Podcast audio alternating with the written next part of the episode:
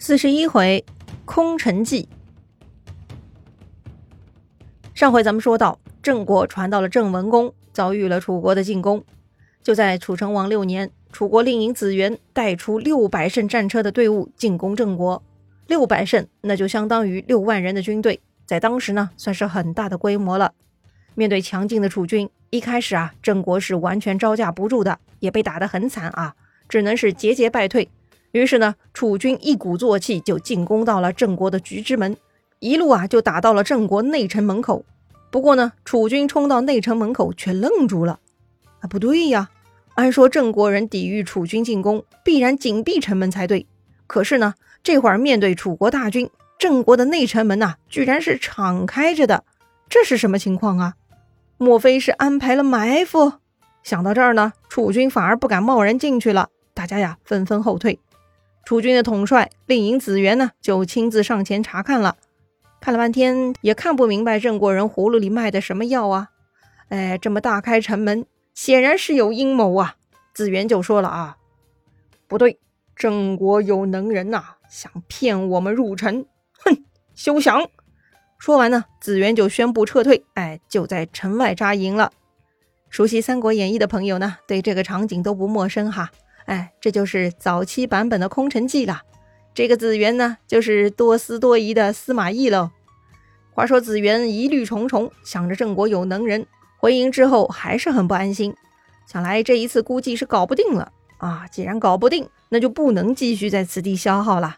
于是呢，就在当天晚上，子元呢就下令偷偷撤军，楚国人呢就这么静悄悄的离开郑国了。没想到吧？气势汹汹的楚军居然被两扇打开的城门给吓退了！哎，千里迢迢赶路，闹着玩呢。不过呢，楚军撤兵之事，郑国人并不知道，还以为楚国大军蹲守在城外呢。郑国人还在商量哈，要不要抛弃国都，逃去铜丘呢？这个时候啊，探子来报说楚军已经撤退了。啊，撤退了？开玩笑吧？探子就说了啊，楚军帐篷上有乌鸦，哎，一定是军队撤退了。啊，原来如此！这下呢，郑国君臣才安下心来。你看呐，军事实力不足，只能靠计谋来凑。郑国也自有生存之道啊。这一次呢，楚郑交手之势，对后世的军事战争也很有启发。强弱对战，弱势一方嘛，也可以虚虚实实考虑空城计啊。但空城计的成功呢，也是需要天时地利人和的。如果自己这一方不够胆大，对手又不够多疑，那么空城计就玩完啦。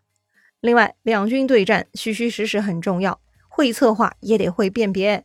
子渊悄悄对兵，郑国人一开始都没发现。哎，好在探子细心，发现乌鸦停留在帐篷上，以此推测帐篷里头没人。否则呢，一座楚军空营也可以吓跑郑国君臣啦。哎，这也是个大笑话呀。说回子渊啊，虽然这次伐郑之战没有捞到什么实质性好处，但毕竟狠狠地敲打了郑国，所以呢，子渊回国之后还是拽得很。觉得自己是楚国大功臣啊！他欺负楚成王年轻，这个子元呐，居然自说自话住进了王宫。什么？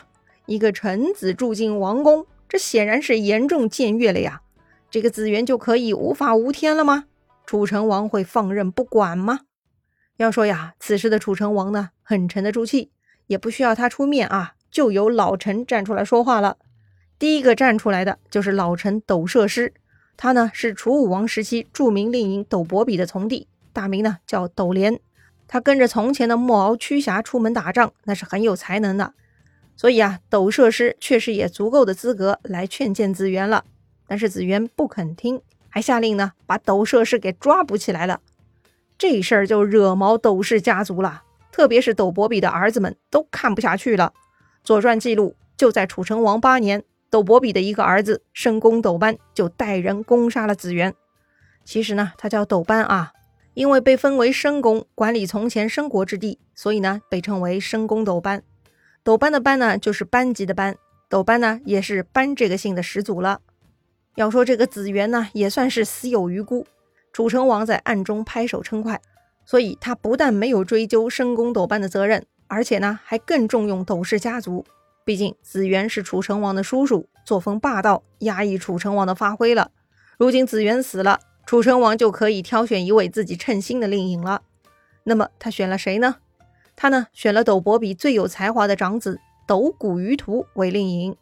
前面说过啊，斗氏一族呢也是出自楚国王室。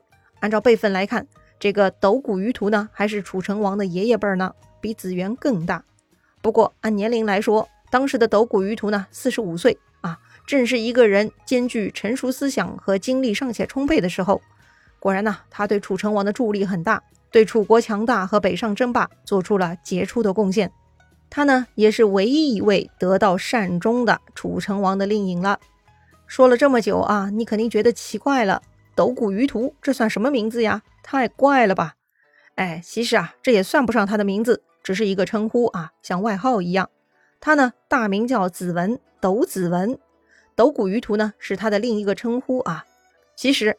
鱼图呢，在古代楚国语言中，意思就是老虎，而谷呢是个动词，哺乳的意思。所谓斗谷鱼图，按照字面意思翻译呢，就是被老虎奶大的姓斗的人。啊，难道这个斗子文是长在老虎窝里的？确实，他是有着这么一段奇特经历的。《左传·宣公四年》中记录的这段故事啊。斗子文的父亲呢，就是斗伯比。斗伯比是楚若敖跟云国公主生的孩子。楚若敖去世之后，斗伯比呢就跟着母亲住在云国王宫中。然后啊，日久生情，这个斗伯比呢就跟自己的表妹，哎，下一代的云国公主私通了啊。他们呢就生下了斗子文。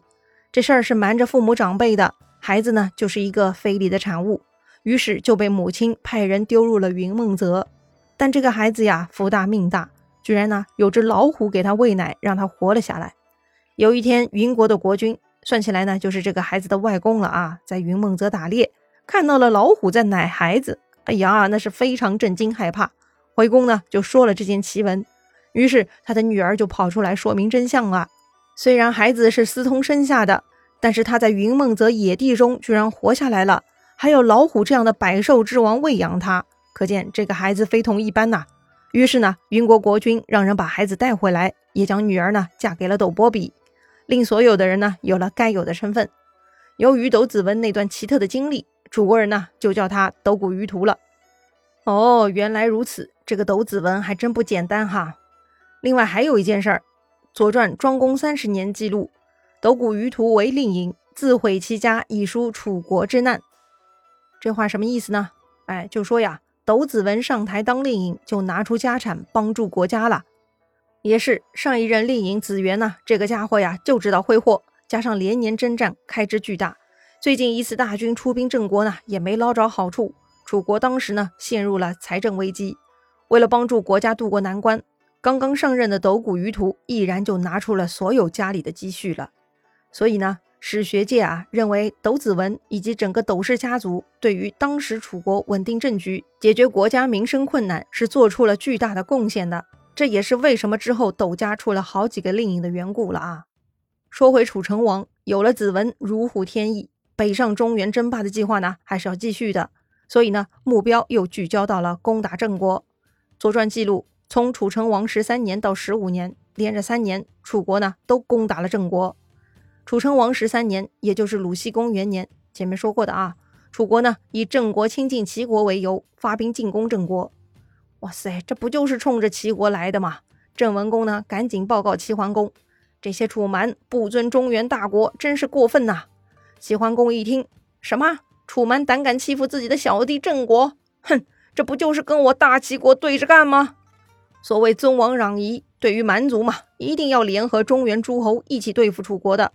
于是当年在齐桓公的组织下，齐国、鲁国、曹国、诸国跟郑文公一起在洛这个地方会盟。商讨共同抵御楚国的方案，所以啊，第一年楚国攻打郑国，并没有捡到便宜。但是楚国坚持不懈呀，第二年再来。《左传》记录了鲁僖公二年这次楚国伐郑的结果：斗章求郑丹伯。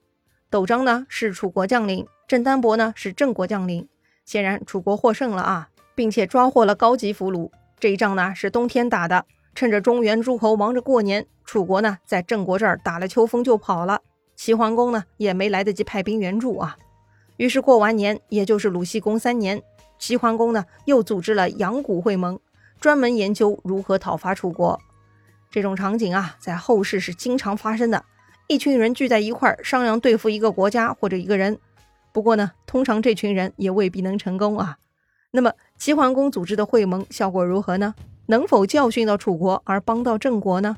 精彩故事啊，下一回咱们接着聊。